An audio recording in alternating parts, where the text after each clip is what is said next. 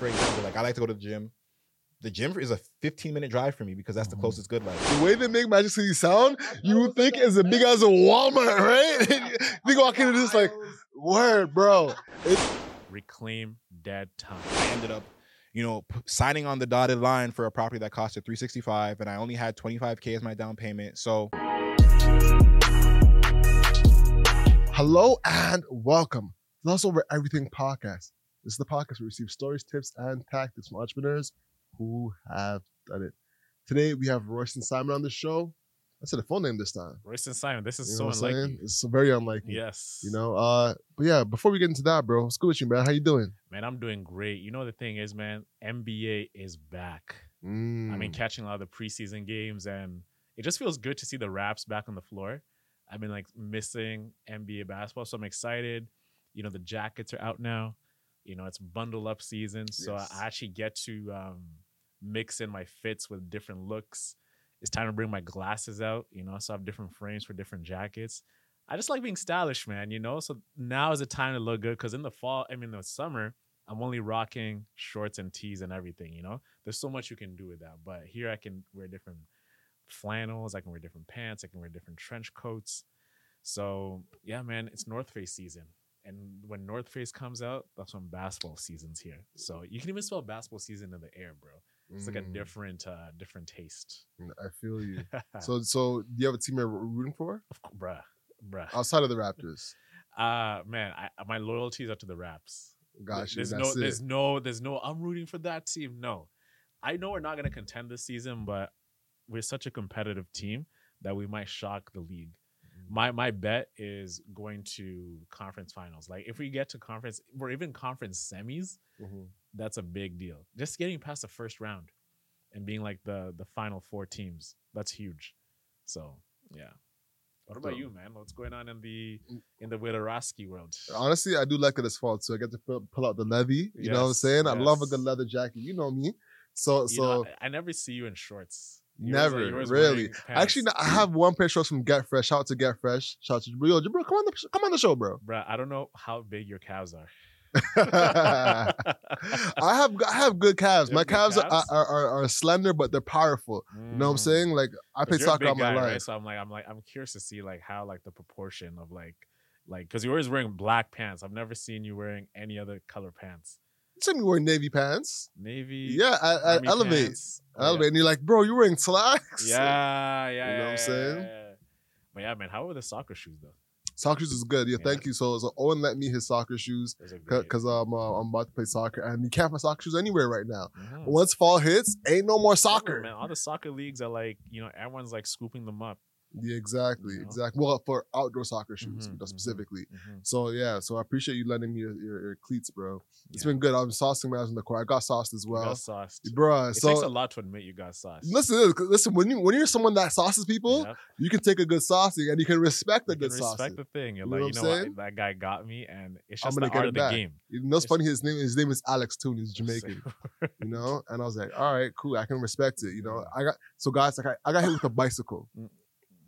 When the bicycle is when a guy flicks it from behind his body to over my body Mhm. and runs past me and still gets the ball back. Yeah. You know what I'm saying? Um, if you can imagine that, Go, YouTube bicycle soccer move. If you if you want to see what I'm talking about, Mhm. this is to get how bad I got sauce. But listen, I I be saucing guys all the time. Mhm. You know what I'm saying? I'm one of the guys in the court that they know when, when I'm playing that like, yo, he's a good he's a good youth. Yeah, You know what I'm saying? You're So- bossing the pitch. Most definitely, Yeah. bro. But yo, let's not waste too much time. Let's get Let's, into the let's business tip of the week. into it. Exactly. Business. What you got?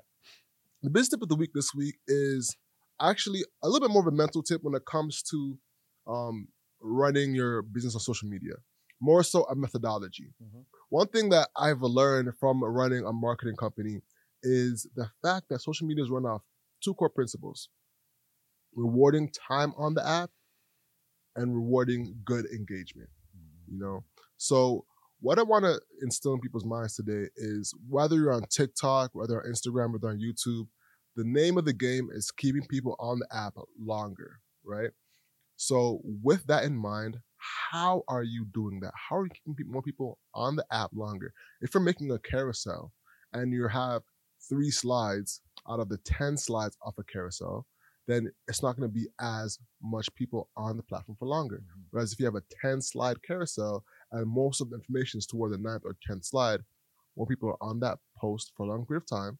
So there's the algorithm will see that people are on that post for longer and will reward you with, more, with sharing it to more people. Yeah. So that's just a methodology that I wanted to instill in your minds. You know, with marketing, one of the things that I'm learning now and I'm applying is a hook rate and a hold rate. Mhm. You know, with ads, you can track the amount of people who look at an ad for three seconds and the amount of people who look at an ad for 15 seconds. And what that is, is really just tracking how many people look at an ad for a certain amount of time and stay on the ad for a certain amount of time. So with that mentality, I'm now seeing that, all right, that's really the game, getting people on the platform for longer. So if you have a business that you're trying to market, tell a story. Start off with a hook where you're telling people, hey, listen to this story, Mhm. get them hooked in Mhm. and then deliver a message throughout that time period.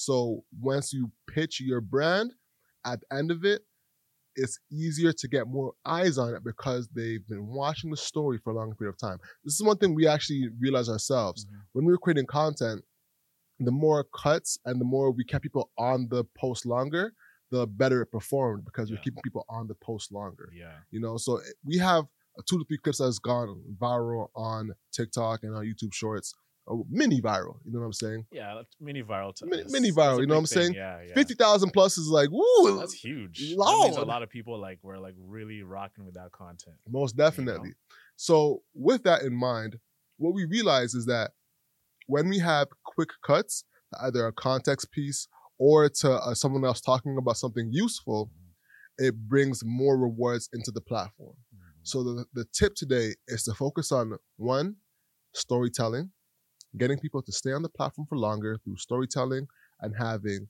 more cuts throughout your content to keep people on the platform longer. The main methodology, people, is to keep people on the platform longer. So I mentioned two core methodologies. One is keeping people on the platform longer, and the next one is engagement Mhm. having people like, comment, subscribe, or share is extremely important because the algorithm rewards content that's engaging. Yeah. So those are the two P- core mes- eh, let me say that again. That's the two core methodologies when it comes to putting your brand online that can really help you get more visibility and get more sales, Mhm. grow your business. You know what I'm saying? Absolutely, bro. And also like the the sharp cuts, it really activates someone's mind because they're like, oh, that starts again. Oh, so it's like it's always a loop and then finish. Like uh start, close, start, close, start, close. By the time they realize it, I need to get to the final conclusion to see how this video ends. Mhm. Your engagement increases, your watch time. Okay, TikTok, IG. Oh yeah, this guy finished it. Out of like 10 people that watched it, eight finished it. Let me push to the next segment of audiences to see how they're gonna rock with it. Same thing and that's how you get that virality going because they keep pushing into different audiences and people with the same likes and interests and um you get a well-performing video Most definitely. Mhm. Like, I'm not a golf fan, you know, but I realize that golf is going to do exceptionally well on social Mhm. because what happens is a story gets opened up when you hit a ball. Yeah. Does that ball go into the hole? Mhm. Simple as that. But a simple story, but people want to see it go through. If you were to cut off that that video clip, what someone hits it, you'd be like, what the hell just happened? yeah Did it go in? Did it not? yeah What happened? Man and also like on that golf i posted uh, one of my golf clips. I was golfing at uh the four seasons and i had this putt that was like i said the title was like i got robbed for birdie. So the putt's going and it takes a sharp turn to the left and then it lips out and then i said is this a gimme? So what it did is like incited conversation it was a seven second clip. Someone has to see like is this a gimme? So they have to watch the end to see if the ball actually how much of like the ball that it did go in then lip out for it to be a gimme and it went crazy i think um i'm not on my tiktok account but i think it's like a 50k views now Wow. it had like maybe 200 comments Mhm. but the golf niche uh, niche is very very good for making content like for short form content pure i should make more but it's almost season's already over Most definitely. yeah So we're working towards wrapping up that the, the segment. Once again, the methodology is two things. One, focus on you know keeping people on the platform longer, and two, reward engagement. Mhm. And that's business tip of the week.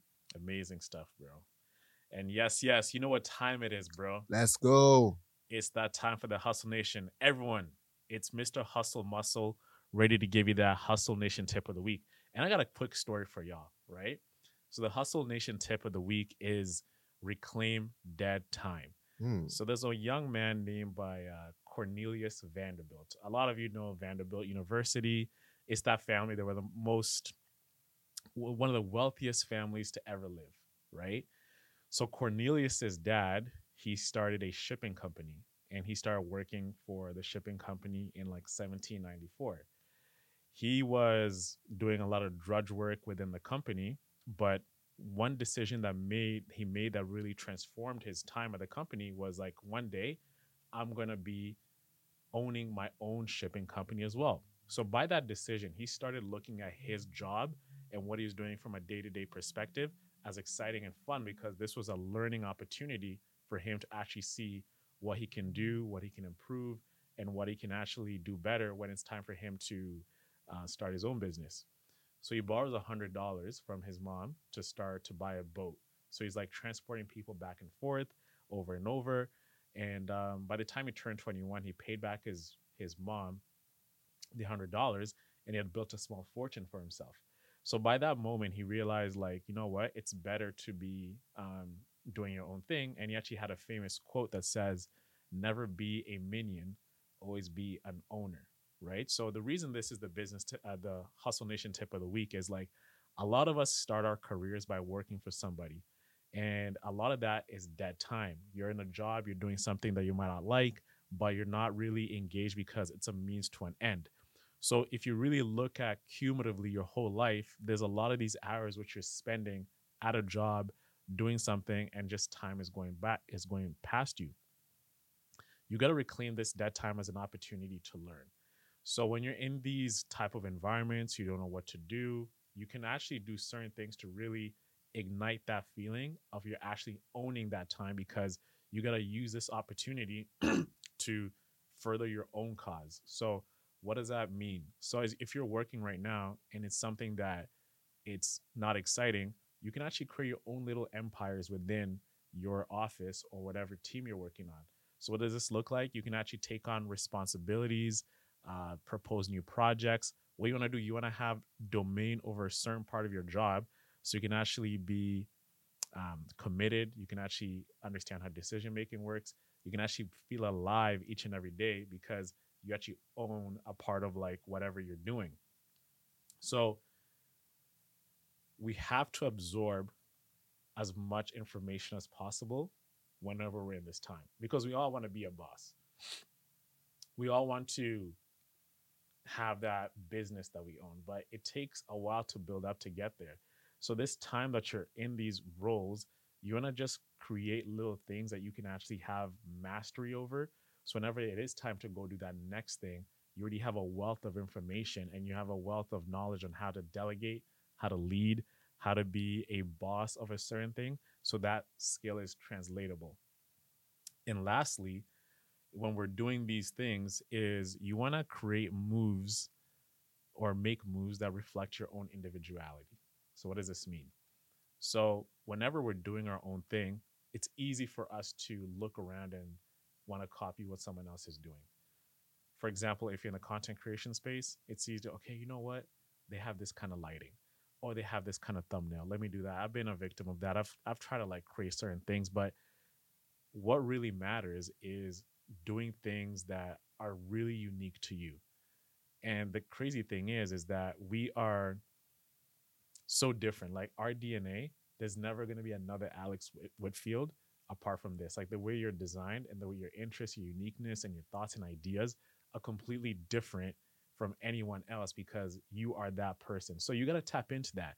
Whatever awkwardnesses you have, whatever quirks, whatever things you have, you got to own that. And the best person I think about that is Sean Brown. Like Sean Brown is like his own unique individual. Like he really is within that thing. So whenever you own this individuality, you actually reinvent yourself. And the best person I can think about this is is Miles Davis.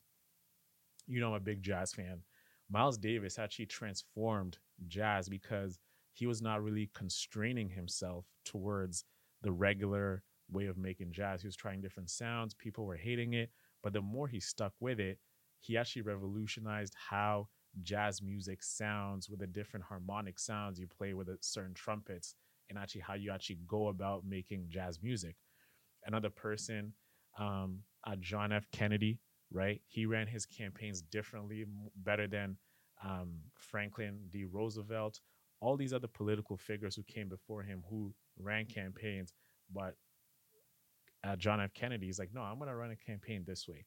So if you look at all of John F. Kennedy's speeches, the way he moved, he was very charismatic. He was very, um, he was like a man of the people, and that's why like he was such a big threat that he ended up actually being assassinated because Mhm. he had a different way of viewing things. So, to summarize everything, is if you're in a space right now and you don't like where you're doing, you might be working at a retail job, you might be working at a like maybe data entry job, whatever it is that you see that this is like drudge work and it's just not exciting you. You know, switch your mentality around to see how can this benefit me in something I might do in the future. What am I seeing here? What are the skills I can learn? What I can pick up to apply to my own hustle, whatever that hustle is that can elevate your skills. And once you make that decision, you're gonna start seeing that you actually own that time because you're seeing this as a as a platform to actually soak in all the knowledge to really take on to your next thing. So you don't end up looking back at man, I wasted like four years of that dead end job. But maybe at year two, you're like, you know what? For the next two years, I'm gonna learn this guy's position. I'm gonna learn that position. I'm gonna start these different projects, and these are different experiences you can actually use to elevate yourself.